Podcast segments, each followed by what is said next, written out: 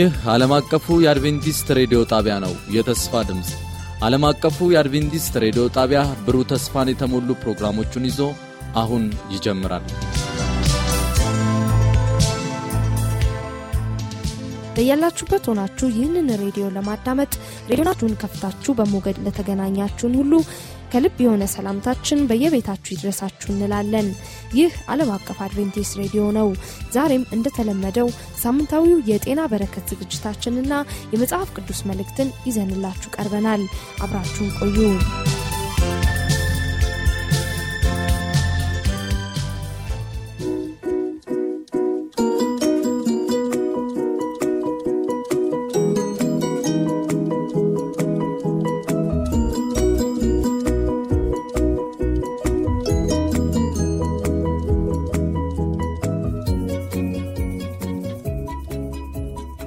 ሁለንተናዊ ጤና። ሁለንተናዊ ጤና። ጤና ይስጥልኝ አድማጮቻችን። ይህ በአድቬንቲስት ዓለም አቀፍ ሬዲዮና በፓሮሲያ ሚኒስትሪ በጋራ በመሆን በየሳምንቱ ሰኞ ለእናንተ የሚቀርብላችሁ ፕሮግራም ነው። ሁለንተናዊ ጤና።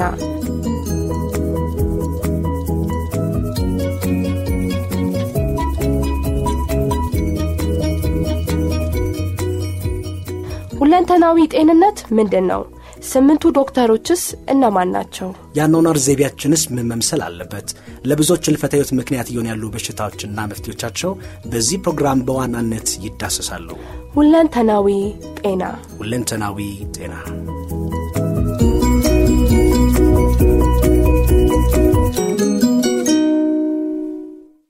ሰላም ጤና ይስጥልኝ። እንደምን ቆይታችኋል? የተከበራችሁ የሁለንተናዊ ጤና አድማጮቻችን። ይህ ከዓለም አቀፉ የአድቬንስ ሬዲዮ የሚታለፍላችሁ ፕሮግራም ነው። ዛሬ ፕሮግራሙን ይዤ የቀረብኩላችሁ ገለቶ ገመቹ ነኝ።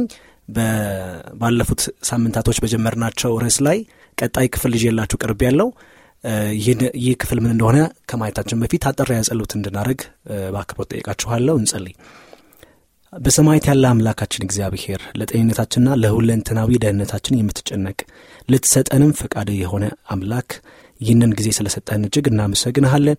የምንነጋገርበት ርዕስ ማስተዋል የምንችልበትን ጸጋ እንድታበዛልን ደግሞም ለጤናችን ማድረግ የሚገባንን ሁሉ መፈጸም እንድንችል ጸጋህን አብዛለን በማዕከላችን አንተ ተመላለስ። አስተምረን በጌታ በኢየሱስ ስም አሜን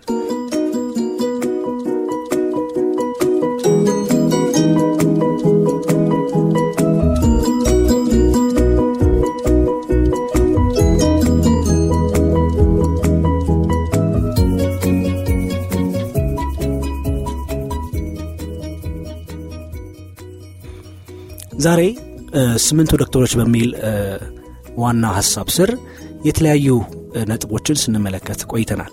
ዛሬ ትኩረት አድርገን ወደ እናንተ ላስተላልፍ ይዤ የመጣሁት ሀሳብ ስለ ፀሐይ ብርሃን ጥቅም ነው።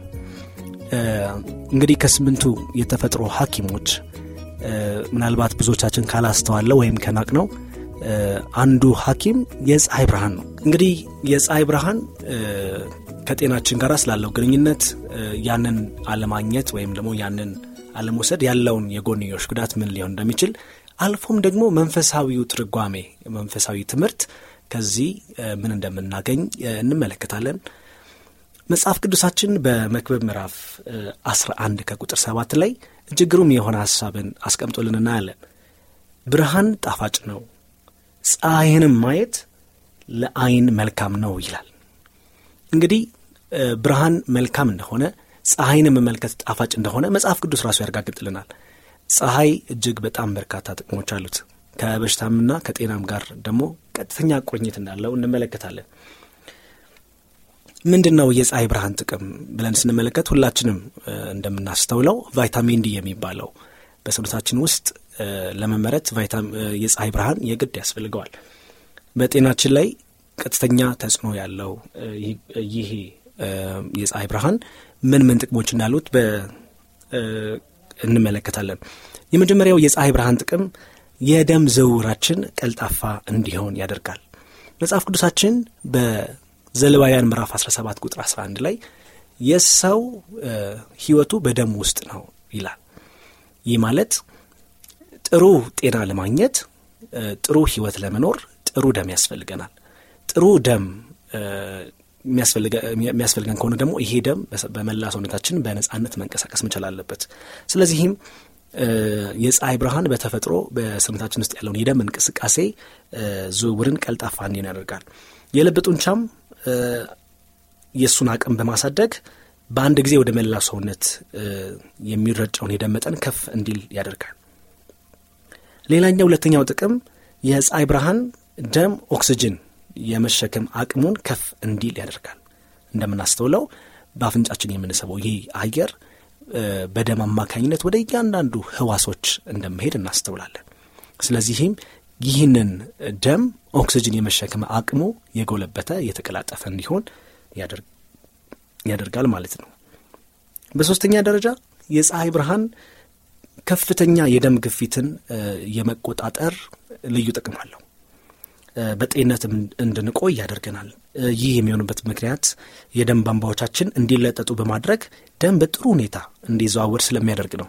በነገራችን ላይ ሁላችሁም እንደምትመለከቱት ፀሐይ በቆዳችን ላይ በሚያልፍበት ጊዜ ደም ስሮቻችን ይወጣጠራሉ። ደም ስሮቻችን በሚለጠጡበት ጊዜ በሰውነታችን ውስጥ ደም እንደ ፍላጎቱ መንቀሳቀስ ይችላል። ያም በደም ቧንቧዎች ውስጥ ተፈጥሮ የሚፈጠረው ከፍተኛ ግፊት እንዲቀንስ በማድረግ የደም ግፊታችን እየተመጣጠነ እንዲሆን ያደርጋል። ስለዚህ ደም ግፊት ያለባቸው ሰዎች የፀሐይ ብርሃንን ማግኘት በፍጹም መርሳት መዘንጋት የለባቸውም። የማለዳው የፀሐይ ብርሃን በጣም ወሳኝ የተፈጥሮ መድኃኒት ነው። አራተኛው የፀሐይ ብርሃን ጥቅም የነጭ የደም ሴሎቻችን ቁጥርን በመጨመር በሽታ አምጪ የሆኑ ጀርሞችንና የካንሰር ህዋሶችን የመከላከል አቅማችንን ከፍ ያደርጋል። በተለይም ጋማ globulin የተሰኘ ፕሮቲን እንዲጨምር በማድረግ ኢንፌክሽን የመከላከል አቅማችንን ያሳድጋል። እንግዲህ የሰውነታችን የጥበቃ ሰራዊት ወይም የመከላከያ ሰራዊት ነጭ ደም ሴሎች ናቸው። በእነዚህ የነጭ ደም ሴሎች አማካኝነት ነው እንግዲህ ማንኛውም ባዕድ ነገር በሰውነታችን ውስጥ በሚገባበት ጊዜ ወይም መርዛማ ነገሮች ራሳችንን ሊጎዱን በሚዘጋጁበት ጊዜ የሚከላከልልን። ስለዚህ የዚህን የበሽታ መከላከል ስርዓት የተሳለጠ ጠንካራ እንዲሆን የሚያደርገው አንዱ የፀሐይ ብርሃን ነው። ስለዚህ የበሽታ መከላከል አቅማችንን ስለሚያሳድግ የፀሐይ ብርሃን ትልቅ ጥቅም አለው።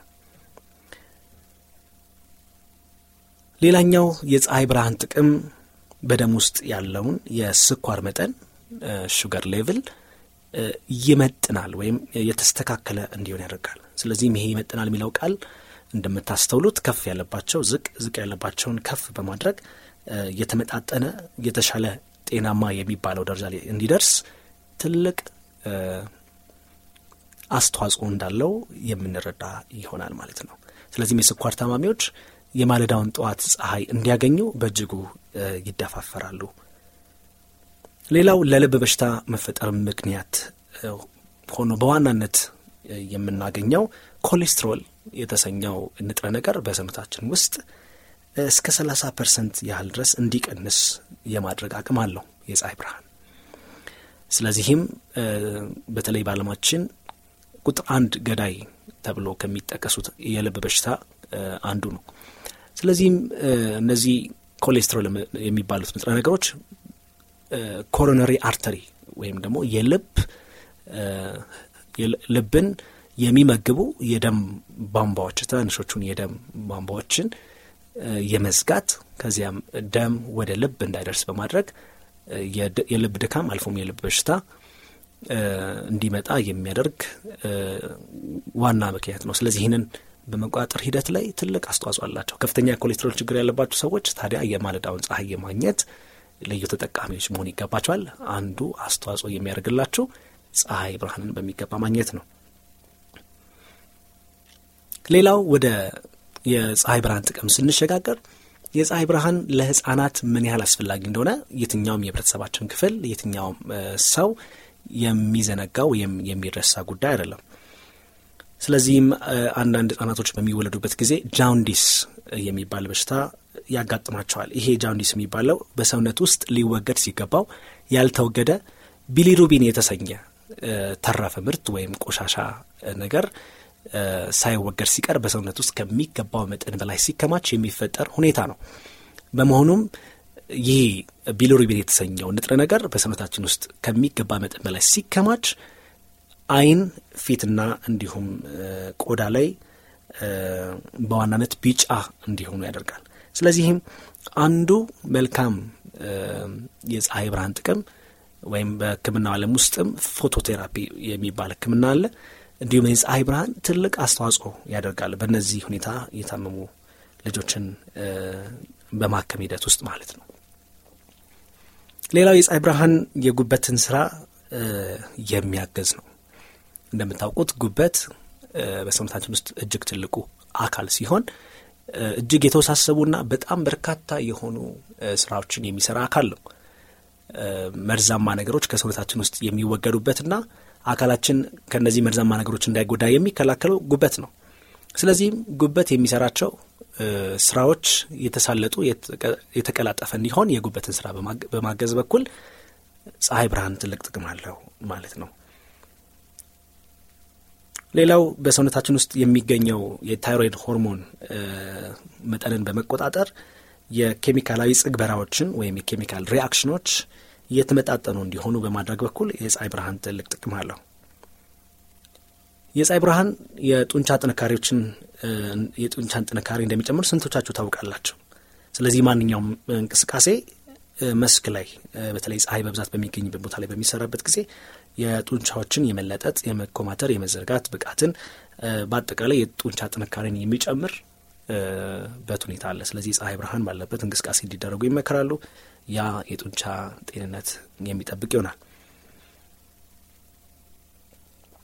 ሌላው በጣም ከዚህ ጋር ተያይዞ የፀሐይ ብርሃን የሚጠቅመው በተለይ ቅድም እንዳየነው ፀሐይን ማየት ወይም ይህንን ብርሃን ጨፍነን በምንመለከትበት ጊዜ በአይናችን አልፎ የሚገባው ይሄ የፀሐይ ብርሃን የሆርሞኖች የበላይ አዛዥ የሆነውን የፒውትተሪ በጭንቅላታችን ውስጥ የሚገኘውን የሆርሞን ስራ ያሳድጋል።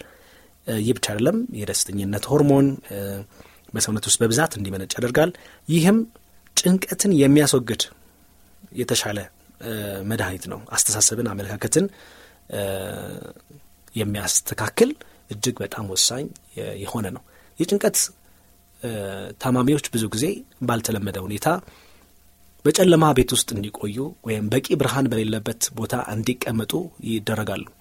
አንዳንድ ጊዜ ታስረው ይህ ብርሃን የሚያገኙበት ሁኔታ ስለሌለ የጭንቀታቸው የጭንቀት በሽታቸው ወይም የድባቴ በሽታቸው ችግር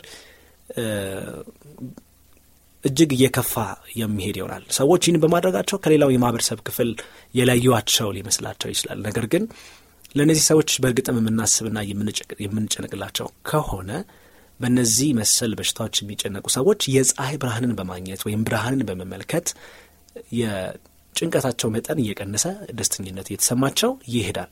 ስለዚህ ምናልባት በቤታችን ወይም በማህበረሰባችን ውስጥ በእንዲህ አይነት ሁኔታ ታስረው ታጉረው ያሉ ሰዎች ካሉ ወደ ብርሃን እንዲያወጧቸው ሰዎችን ማደፋፈር ይኖርብናል።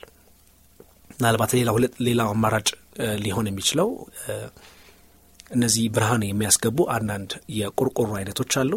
እነዚህንም በቤታቸው ጣሪያ ላይ በመቅጠም ጨለማ የሆነውን ሁኔታ ወደ ብርሃን በመቀየር የጭንቀት ታማሚዎችን ወይም እጅግ የከፋ የጭንቀት ታማሚዎችን ሁኔታ ማስተካከል የሚቻልበት ሁኔታ አለ ማለት ነው።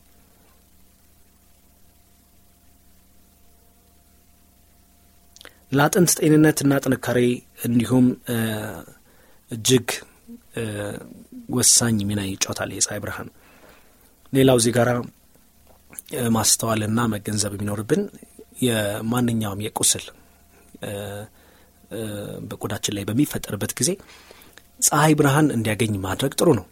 ብዙ ጊዜ ቁስል ያለባቸው ሰዎች በጣም ጨለምለም ባለ ስፍራ በቂ ብርሃን በሌለበት ቦታ እንዲቆዩ ይደረጋሉ። ነገር ግን የፀሐይ ብርሃን የፈውስ ሂደትን ቁስል የፈውስ ሂደትን የተፋጠነ እንዲሆን ያደርጋል። ስለዚህ ባክቴሪያዎችን በመግደል ቶሎ ቁስሉ እንዲሽር ያደርጋል ማለት ነው። ስለዚህ ይህንን practically በተግባር ሁላችንም ማድረግ የምንችለው እጅግ ትልቅ ጥቅም ያለው ነገር ነው።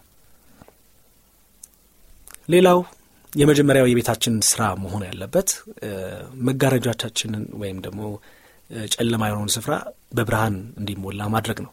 ስለዚህ ይሄ በጣም በርካታ ጥቅሞች አሉት። በተለይ ደግሞ የመኝታ ክፍላችንና የምግብ ማብሰያ ክፍሎቻችን በጣም በበቂ ብርሃን የተሞሉ መሆን አለባቸው። እነዚህ ነገሮች መደረግ ያለባቸው ምክንያት በዋናነት በመስኮታችን አልፎ የሚገባው ይህ ብርሃን በሽታ አምጪ የሆኑ ተዋሲያንና ጀርሞች እንዳይባዙ ወይም እንዳይበራከቱ አልፎም ተርፎ የተለያዩ ጀርሞች፣ ፈንገሶች፣ ቫይረሶች እንዳይባዙ በማድረግ የበሽታ በቤታችን ውስጥ እንዳይፈጠር የማድረግ ሁኔታ ይፈጥራል። ስለዚህ መጋረጃዎቻችንን መክፈት፣ የፀሐይ ብርሃን ወደ ቤታችን እንዲገባ ማድረግ ይኖርብናል። ይሄ ቀዳሚው ስራችን ሊሆን ይገባል ማለት ነው።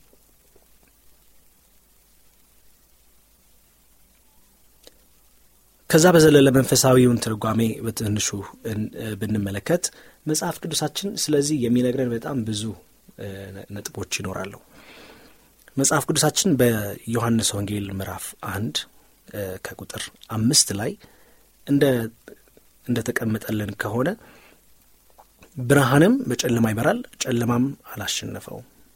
እንዲሁም ደግሞ በዮሐንስ ወንጌል ምዕራፍ ዘጠኝ ከቁጥር አስራ አምስት ላይ በግልጽ መጽሐፍ ቅዱሳችን የሚነግረን ነገር እግዚአብሔር ራሱ ብርሃን እንደሆነ ነው። ስለዚህ ለአካላችን የፀሐይ ብርሃን ይህን ያህል በርካታ ጥቅሞች ካሉት ለመንፈሳዊታችን ደግሞ የእግዚአብሔር ለመንፈሳዊታችንም የእግዚአብሔር የጽድቅ ፀሐይ ለእኛ አስፈላጊ እንደሆነ እንመለከታለን።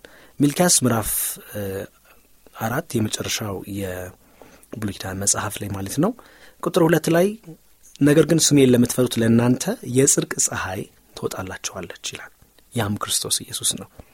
ፈውስም በክንፎቿ ውስጥ ይሆናል። ስለዚህ ለአካላችን ያህል በጣም በርካታ ጥቅሞች ካሉት ለመንፈሳዊ ሕይወታችን ደግሞ ፈውስ ሊያመጣ የሚችለው የክርስቶስ የጽድቅ ፀሐይ ነው ማለት ነው። በበሽታ ለምንማቀቅ በኃጢአት ለደቀቀን ሰዎች የክርስቶስ የጽድቅ ፀሐይ ሕይወታችንን መንፈሳዊታችንን ካለበት አዝቅጥ ካለበት በሽታ ነጻ እንዲሆን ያደርጋል ማለት ነው። ስለዚህም የፀሐይ ብርሃን በተፈጥሮ ውስጥ ከምናገኛቸው እጅግ ቀላል እጅግ ወሳኝ ከሚባሉ መድኃኒቶች አንዱ ነው። ሐኪሞች አንዱ ነው ማለት ነው።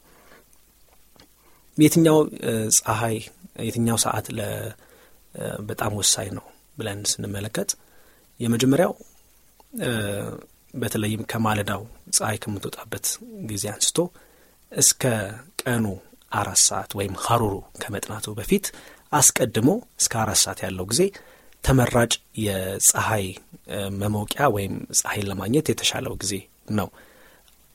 ከዚያ በተቃራኒ ደግሞ ከሰዓት በኋላ ከአስር ሰዓት በኋላ ያለው ፀሐይ ጉዳቱ እጅግ አነስተኛ ነው።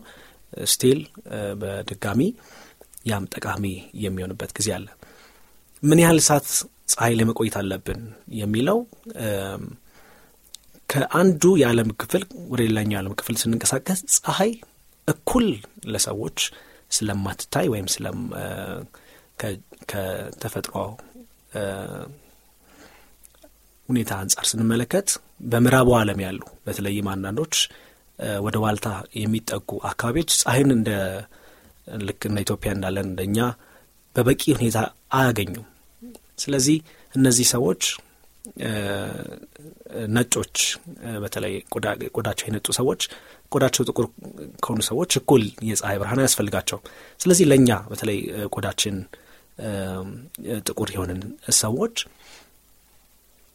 ከአርባ አምስት ከሰላሳ እስከ አርባ አምስት ደቂቃ ያለው ጊዜ በተለይም ደግሞ አካላችን በተለይ እጅና እግራችን፣ ፊታችን የፀሐይ ብርሃንን በበቂ ሁኔታ ማግኘት ተሸፋፍነን ሳይሆን በደንብ እጃችንና እግራችን ተገላልጦ በደንብ የፀሐይ ብርሃን ማግኘት የምንችልበት ሁኔታ መሆን አለበት። ለህጻናቶች ሁልጊዜም እንደሚመከረውና እንደሚባለውም ቅባት ሳይቀቡ ወይም ሌላም አይነት የቆዳ ማለስለሻ ሳይጠቀሙ እንዲሁ ፀሐይ ብርሃን እንዲያገኙ ይደረጋል። ያ እጅግ በርካታ ጥቅሞች አሉት። በሀገራችን ብዙ የሚስተዋል አይደለም። ከመጠን በላይ ፀሐይን ለፀሐይ በመዳረግ የሚመጣው የሰን በርኒንግ ወይም የቆዳ መቃጠል አሊያም አልፎ ተርፎ ደግሞ የከፋው የቆዳ ካንሰር ብዙ የሚስተዋል አይደለም። ነገር ግን ቅድም ያለው ሰዓት ለፀሐይ ለመጋለጥ እጅግ የተሻለው ሰዓት ስለሆነ በዚያ ጊዜ ላይ መጋለጥ የተሻለ ነው። የመጨረሻው ጥቅሳችን ዮሐንስ ወንጌ ምዕራፍ 8 12 እኔ የዓለም ብርሃን ነኝ፣ የሚከተለኝ የሕይወት ብርሃን ይሆንለታል እንጂ በጨለማ አይመላለስም ብሎ ተናገራቸውን ይላል። የዓለም ብርሃን የሆነውን ክርስቶስ በመከተል ሕይወታችን ሁሉ በብርሃን ይሞላ ዘንድ የእግዚአብሔር መሻትና ፍላጎት ነው። ስለዚህም ብርሃናችን የሆነውን ክርስቶስ በመከተል ከጨለማ እንድንወጣ በብርሃኑ እንድንመላለስ የልቤ መሻትና ጸሎት ነው። ስለ ተከታተላችሁን ከልብ እናመሰግናለን። በሚቀጥለው ጊዜ በተለየ ቀጣይ ፕሮግራም የምንገናኘናል።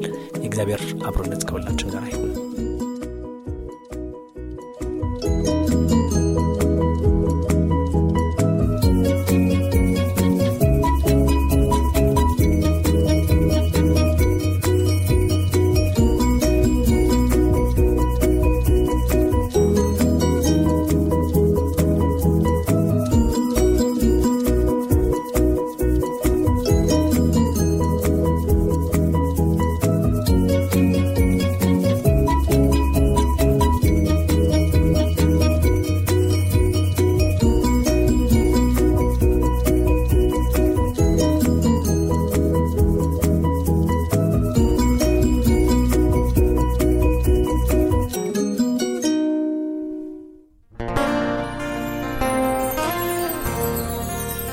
Música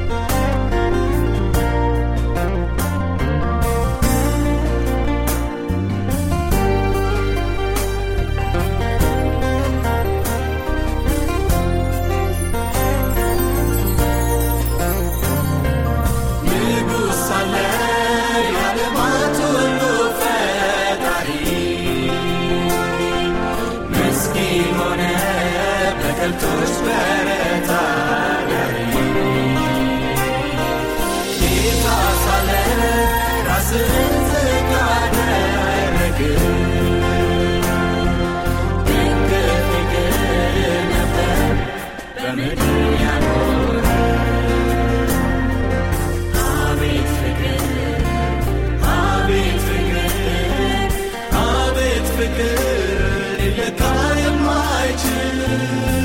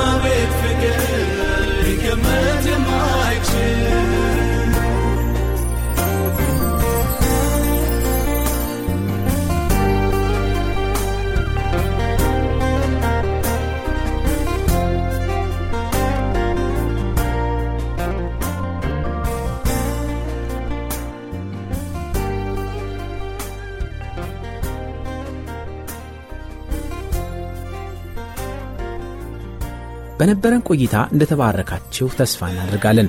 ቀጣዩን ክፍል ሳምንት ይዘን እንደምንቀርብ ቃል እንገባለን። ለሚኖራችሁ ማንኛውም አስተያየት የስልክ መስመራችንን 0115511199 የውስጥ መስመር 242 ወይም 243ን መልእክት ሳጥን ቁጥራችንን ዓለም አቀፍ አድቬንቲስት ሬዲዮ የፖስታ ሳጥን ቁጥር 145 አዲስ አበባ በማለት ደውሉልን፣ ጻፉልን ስንል ልናስተናግዳችሁ በደስታ በመጠባበቅ ነው። ጌታ ኢየሱስ ይባርካችሁ።